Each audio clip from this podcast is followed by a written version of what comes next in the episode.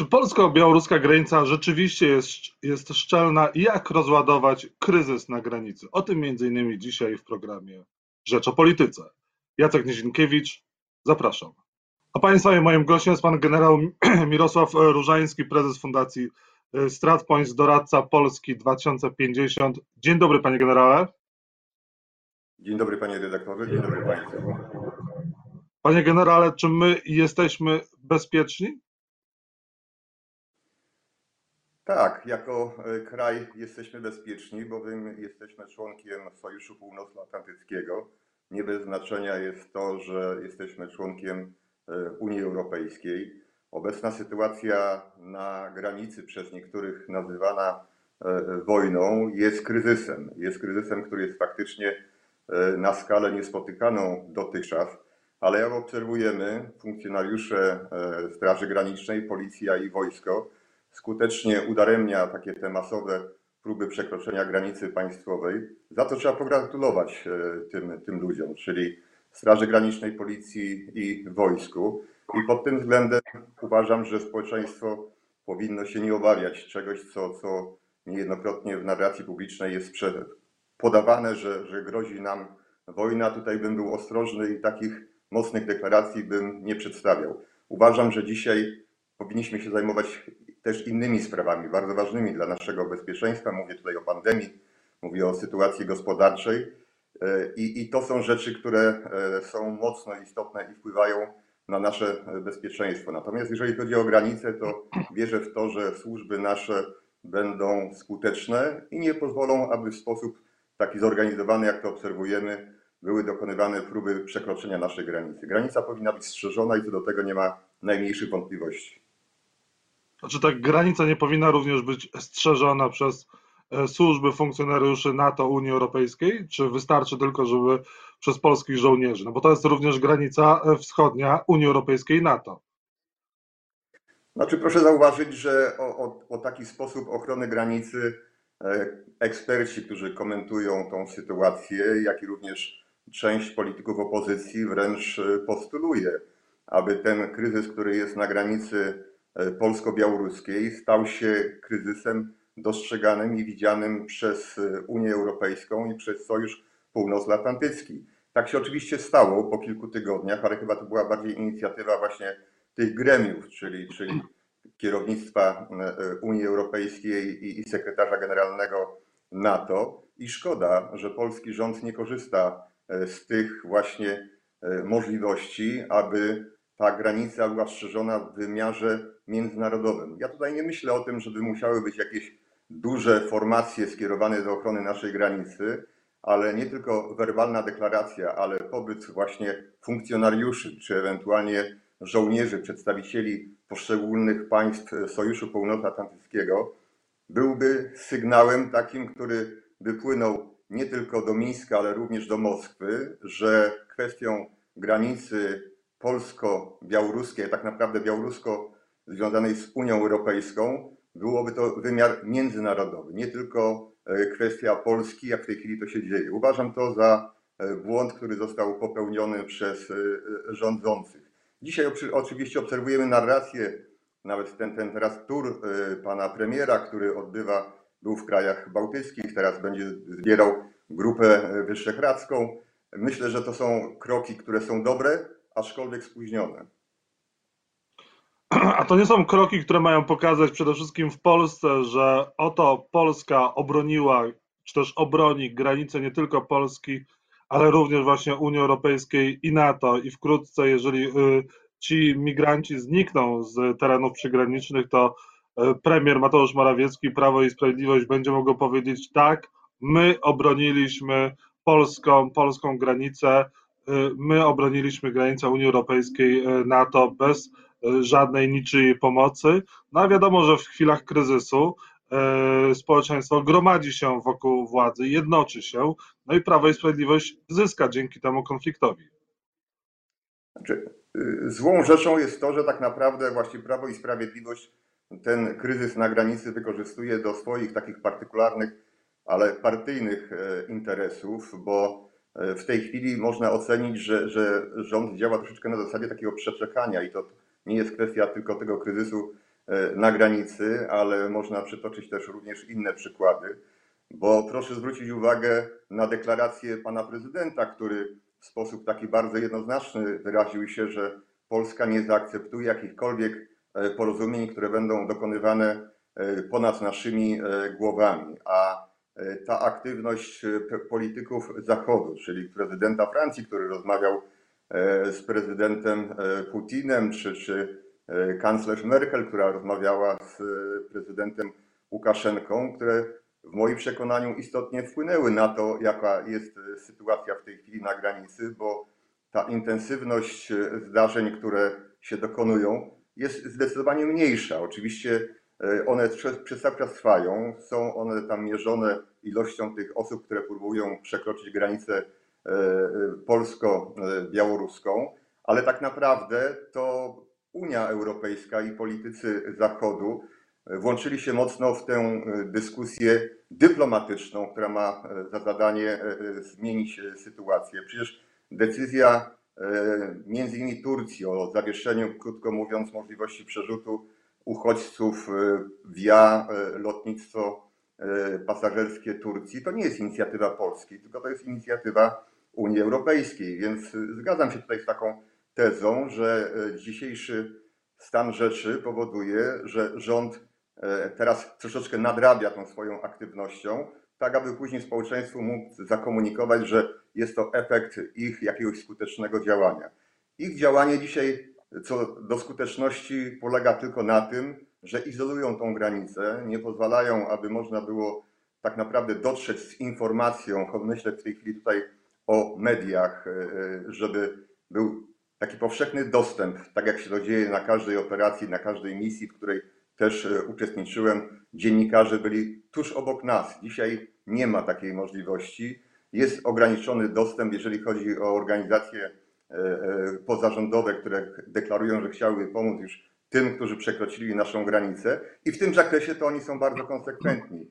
Więc myślę, że, że to akurat nie jest najlepszy wyznacznik, ale tak, rząd będzie chciał przypisać sobie, że tą konsekwencją doprowadzili do zażegnania tego kryzysu, chociaż ja bym przestrzegał ich, bo uważam, że ten kryzys będzie tak długo trwał, a o tym zdecyduje nawet nie Łukaszenka, tylko uważam, że to Kreml i Moskwa będzie tym ośrodkiem, który zdecyduje, że ten kryzys zostanie zażegnany, bądź będzie dalej podtrzymywany i będzie niestety, ale kontynuowany ten e, element związany z wykorzystaniem uchodźców. Może też przez to, że dziennikarze nie są dopuszczani na e, tereny przygraniczne, my wciąż nie wiemy, jaki jest realnie stan polskiej armii. Czy rzeczywiście trzeba się zrzucać na jedzenie, odzież termiczną, kubki dla żołnierzy, czy rzeczywiście żołnierze są e, dobrze przygotowani i jednak odżywiają się zdrowo. Może rzeczywiście nie dojadają. Tego nie wiemy, mediów tam nie ma. Znaczy, właśnie to jest ten problem związany z tym, że, że E, nie ma tam państwa, czyli, czyli dziennikarzy, którzy mogliby relacjonować tą, tą sytuację. E, dla mnie to jest niezrozumiałe, bo, bo jeżeli ktoś nie chce komunikować, nie chce e, mówić, jak rzecz się ma, to znaczy, że coś ma do ukrycia, że coś jest nie, nie w porządku. Ja oczywiście z daleko idącą troską spoglądam na, na żołnierzy, którzy dzisiaj pełnią służbę, nie tylko tych związanych z ochroną granicy, ale w ogóle w siłach zbrojnych moja ocena tego, co się dzieje od 2016 roku jest bardzo krytyczna e, w tym e, zakresie, ale te kwestie, które są podawane do wiadomości publicznej, że są jakieś inicjatywy lokalne dotyczące tego, że społeczeństwo chce pomagać wojsku, ja to odbieram oczywiście pozytywnie, bo każdy taki gest jest na pewno przyjmowany ciepło przez żołnierzy, że ktoś werbalnie bądź w inny sposób chce wyrazić swoje uznanie. Natomiast prawdą jest, że e, sytuacja tych żołnierzy jest dzisiaj do nas, e, dla nas nie do końca znana. Ze mną się komunikują żołnierze, wiem e, jak niektóre kwestie wyglądają, ale ze względu na to, że wielu z nich zaznacza, że, że tą informację chcą, aby zachować, aby nie komunikować, żeby nie było sytuacji takiej, że ktoś będzie mógł identyfikować, kto przekazuje informacje, kto ewentualnie dostrzega jakieś nieprawidłowości. Uważam, że to jest powinnością dzisiaj przede wszystkim dowódców, czyli tych, którzy odpowiadają za skierowanie tych żołnierzy w rejon ochrony granicy i tych, którzy tam są na miejscu i mogą zabezpieczyć funkcjonowanie naszego wojska. To są rzeczy, które są na pewno wrażliwe. Ja zdaję sobie sprawę, że po takim jednym moim z komentarzy no, media nabrały rumieńców i bardzo komentowały kwestię taką, czy żołnierze jedzą ciepłe posiłki, czy nie. Ja to może skomentuję w ten sposób, że e, dobrą rzeczą może stało się to, że e, pan minister się zainteresował tą kwestią, ba nawet deklarował, że w sposób niezapowiedziany zjadł e, kolację z żołnierzami. Byłoby dobrze, żeby politycy, którzy odpowiadają za kwestie bezpieczeństwa, tak jak minister obrony narodowej czy parlamentarzyści, na przykład Sejmowej Komisji Obrony Narodowej, powinni często bywać wśród żołnierzy w trakcie takich operacji. Zresztą bywali w Iraku czy w Afganistanie. I wtedy myślę, że z jednej strony morale żołnierzy byłoby zdecydowanie większe, bo wiedzieli, że są z nimi również ci, którzy decydują o bezpieczeństwie, a gdyby były jakieś nieprawidłowości, można byłoby na nie reagować. A uważam, że e, są takie i taką, e, e, takie zainteresowanie ministra jest jak najbardziej potrzebne. On powinien się interesować tym, co się dzieje z żołnierzami, nawet z tymi, którzy są właśnie na tej tak zwanej pierwszej linii, na ochronie granicy. Panie generale, a pan nie przesadził, mówiąc, że żołnierze e, nie otrzymują posiłków od trzech dni, że niektórzy żołnierze nie jedli od trzech dni? Znaczy, wie pan, to, to jest tak, że jeżeli ktoś e, e, wyrwie jeden fragment wypowiedzi z kontekstu i się mocno podbija, to on jest taki może drastyczny. Ja mówiłem szeroko o kwestii dotyczącej zabezpieczenia żołnierzy, a sytuacja taka, kiedy żołnierz korzysta z tych tak zwanych przepraszam za slang wojskowy esek, czyli e, takich e, opakowanych e, form do, do, do jedzenia, to w sytuacji takiej, gdzie to nie są jeszcze warunki wojenne, to chyba to nie jest najlepsze rozwiązanie i kwestia zaopatrzenia żołnierza w ciepły posiłek regularnie każdego dnia to nie jest chyba jakieś wielkie wyzwanie, które stanowiłoby problem. A na początku tej, tej misji muszę powiedzieć z całą odpowiedzialnością, że te warunki i socjalne, i dotyczące tej aprowizacji dla żołnierzy miały się różnie. E, a to, że e, to ta moja e, informacja polega na prawdzie, to proszę zwrócić uwagę, że zaraz po tym moim wystąpieniu zarówno dowódca operacyjny mówił, że w ciągu kilku tygodni poprawi się sytuacja. No więc jeżeli się poprawi, to znaczy, że jeszcze jest coś nie do końca zrealizowane. Nawet pan minister Błaszczak w swoim wystąpieniu też powiedział, że dalej będą e, poprawiać warunki służby żołnierzy. Gdyby to ode mnie zależało, to najpierw bym stworzył te warunki w rejonie tam, gdzie mają żołnierze wykonywać swoje zadania. Najpierw skierowałbym logistykę i rozwinął wszystkie elementy socjalne i zabezpieczenia, a dopiero później bym wprowadził wojsko do wykonywania operacji. Taka jest prawidłowość w zakresie przygotowania każdej operacji. Ale dzisiaj troszeczkę jak chyba obserwujemy, wszystko jest postawione na głowę, więc najpierw wysłano żołnierzy, a później za żołnierzami dopiero nadążała logistyka. No to nie jest e, najlepszy wyznacznik, ale chyba bardziej tych, którzy planowali to przedsięwzięcie i realizowali. Minister Błaszczak powiedział, e, nazywając pana tym typem, posługuje się insynuacjami, wpisuje się w politykę dezinformacyjną, która jest prowadzona przez reżim Łukaszenki. To zachowanie niegodne oficera Wojska Polskiego, powiedział Mariusz Błaszczak, komentując krytyczne słowa generała Mirosława Różańskiego o warunkach żołnierzy służących na, na granicy. Pan mówił, mówienie o tym, że żołnierze od trzech dni nie jedli posiłków, a takie sygnały też dochodzą, chyba nie świadczy najlepiej o tym, jak w tej chwili kierowana jest polska armia. I pytanie, czy rzeczywiście ci żołnierze nie jedli od trzech dni, czy rzeczywiście nie dojadają, e, czy może jednak pan powtórzył informacje niesprawdzone. No i jak pan skomentuje wypowiedź Mariusza Błaszczaka? Znaczy, przede wszystkim to, to ubolewam, że e, jeden z kluczowych polityków Prawa i Sprawiedliwość, który odpowiada za bezpieczeństwo, e, używając niestety, ale słów obraźliwych, prowadzi dyskusję publiczną. Ja jeszcze publicznie nigdy nie obraziłem e, swoich adwersarzy, używając jakichkolwiek e, inwektyw. Ja uważam, że to jest kwestia po prostu kultury, a kulturę się nabywa po prostu z biegiem lat w trakcie wychowania. W przypadku tego polityka na wychowanie chyba już jest za późno, a jeżeli jego emocje sięgają zenitu i wyznacznikiem jest to, że, że musi używać słów obraźliwych, to tylko trzeba ubolewać, że taki człowiek jest ministrem obrony narodowej. Więc y, ja, ja nie zamierzam prowadzić polemiki z y, panem ministrem Błaszczakiem, y, odnosząc się do tego określenia, a wręcz odbieram to troszeczkę w ten sposób, że jeżeli ta moja wypowiedź spowodowała, że w tej chwili kwestia zaopatrzenia żołnierzy, ich aprowizacji, jeszcze raz użyję tego określenia, stała się centrum uwagi pana ministra, to dobrze. Jeżeli poprawią się warunki służby po tym moim wystąpieniu żołnierzy, to powiem jeszcze raz, to znaczy, że osiągnąłem pewien sukces, że ktoś się zaczął żołnierzami interesować.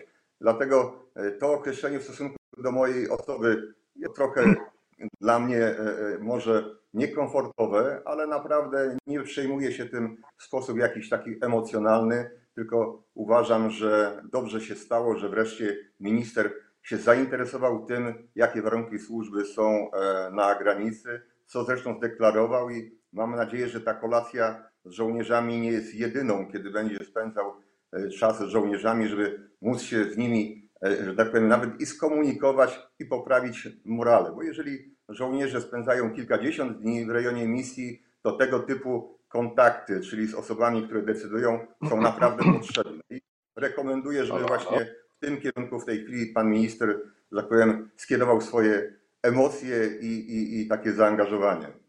Panie generale, a minister Błaszczak e, pochwalił żołnierzy, którzy zatrzymali właściwie w taki dosyć niekulturalny sposób e, dziennikarzy. Czy jest tak, że minister Błaszczak szczuje na dziennikarzy, szczuje na media? Znaczy, pan minister Błaszczak podejmuje wiele decyzji, które są błędnymi w zakresie modernizacji e, wojska, w zakresie rozwijania niektórych e, struktur. Myślę tutaj o wojskach obrony terytorialnej, które stały się taką pewną enklawą.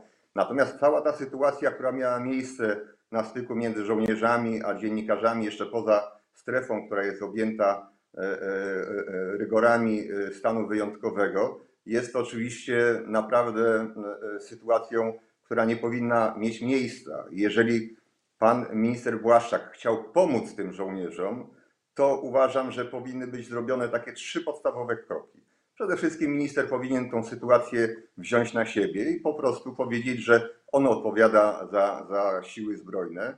Z drugiej strony powinien przeprosić dziennikarzy za zaistniałą e, sytuację i złożyć taką deklarację, że wojsko zostanie e, dodatkowo przeszkolone, poinstruowane, jak powinno się e, postępować w przypadku właśnie kontaktu z mediami. E, ta deklaracja, która została złożona, że on jeszcze wyróżni tych żołnierzy, ja osobiście że uważam, że to otworzy swoistą puszkę Pandory, no bo żołnierze zostaną zachęceni do tego typu e, zachowań. Ja ostatnio się komunikowałem z moim przyjacielem, który mieszka na Podlasiu, który przekazał taki komentarz, że jeżeli zatrzymują go funkcjonariusze policji, robią to bardzo profesjonalnie, standardowo, i, i nie widzi jakichś emocji. Natomiast żołnierze stają się tacy bardzo, że tak powiem, może nadgorliwi w sytuacjach, kiedy zatrzymują pojazdy. Jest to przekaz może taki e, subiektywny mojego kolegi, ale, ale potwierdza to, że żołnierze wręcz szukają jakiejś formuły, żeby móc się e, wykazać. Może to jest pojedyncze takie e, zdarzenie, ale osobiście uważam, że, że tego typu postępowanie E, pana ministra, wsparte jeszcze wypowiedzią dowódcy, dowództwa operacyjnego, nie pomogło tej sytuacji i, i, i tym żołnierzom, tylko wręcz odwrotnie. Chyba nakręci to spiralę niestety e, tego typu zachowań. Ja bym tak na pewno nie, nie postępował. Żołnierzy trzeba chronić i to jest powinność i dowódców, i w tym przypadku ministra obrony narodowej, ale nie w ten sposób. I ostatnia kwestia. Prezydent Andrzej Duda, czyli zwierzchnik sił zbrojnych, powiedział w wywiadzie dla tygodnika sieci, że polska granica jest e, szczelna, e, nie przechodzą tam, nie przechodzą przez nią żadni migranci. No prezydent jest najlepiej oceniany. 52% Polaków uważa, e, ocenia aktywnie Andrzeja Dudę. Jaka rola powinna być zwierzchnika sił zbrojnych w tym kryzysie na granicy? Znaczy, zostało kiedyś użyte takie określenie, że mamy prezydenta bezobjawowego. No i proszę zwrócić uwagę, że wtedy, kiedy e, po pierwsze e, zaistniał ten kryzys, kiedy on się później rozwijał, czym się zajmował nasz e, prezydent? Fakt, że podpisał kilka dokumentów regulujących kwestie dotyczące kompetencji przykład Straży Granicznej, która dzisiaj może odstawiać, mówiąc kolokwialnie, uchodźców na, na granicę, jest gotowy podpisać kolejne ustawy, jeżeli będą one dotyczyły granicy.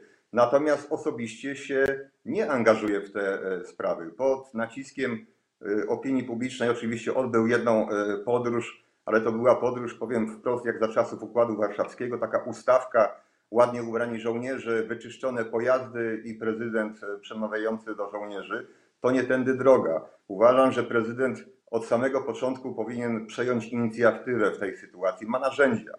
Między innymi uważam, że powinien zwołać Radę Bezpieczeństwa Narodowego. To jest forum, gdzie można wymienić poglądy, przedstawić ocenę sytuacji nie tylko wśród rządzących, ale również i wśród opozycji. Tutaj powinna być wspólna narracja i prezydent jako swoisty arbiter tego, co się dzieje w kraju, powinien taką właśnie inicjatywę podejmować. Pan prezydent Duda, no niestety nie. W tym czasie realizował szereg innych przedsięwzięć o charakterze takim bardziej kulturalnym, poznawczym, natomiast e, chyba stroni od tego, co się dzieje nad e, granicą naszą. Może dlatego, że no już tak naprawdę szósty rok obserwujemy aktywność pana prezydenta w tym zakresie. Ja osobiście uważam, że nie jest to polityk, który się przyczynia do poprawy naszego bezpieczeństwa, tylko dystansuje się od spraw, które są problemowe. Generał Mirosław Różański, prezes Fundacji y, StratPoints, doradca Polski 2050, był Państwa i moim gościem. Bardzo dziękuję za rozmowę, panie generale. Dziękuję.